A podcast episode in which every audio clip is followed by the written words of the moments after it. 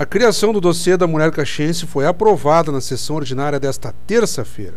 De autoria da vereadora Denise Pessoa, do PT, o substitutivo do projeto de lei 26-2021 prevê a elaboração de estatísticas periódicas sobre as mulheres atendidas pelas políticas públicas, sob a ingerência do município de Caxias do Sul.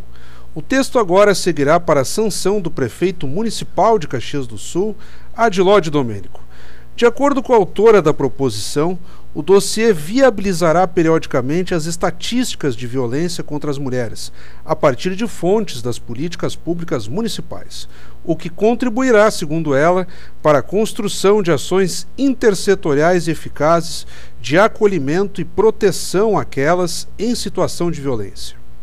Em apoio à iniciativa manifestaram-se os vereadores petistas Estela Balardim e Lucas Carinhato.